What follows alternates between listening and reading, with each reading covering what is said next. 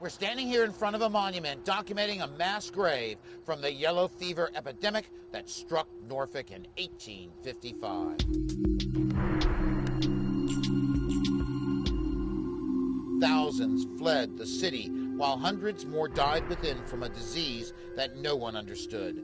The yellow pale struck tidewater towns often during the 19th century.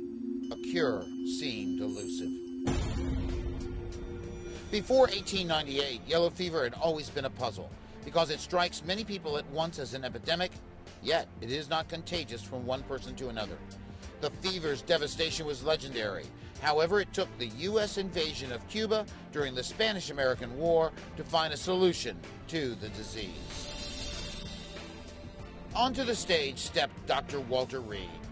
Reed was born at Belroi, Gloucester County in 1851 and was serving as a U.S. Army medical scientist when the Spanish American War erupted. Dr. Reed's bold experiments in Cuba proved that the disease was spread by the bite of the mosquito Aedes aegypti.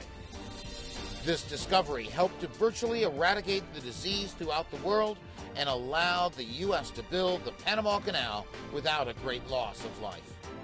Reed's involvement in these experiments had a far reaching effect. Consequently, hospitals like Riverside's Walter Reed Hospital in Gloucester, Virginia, were named in his honor.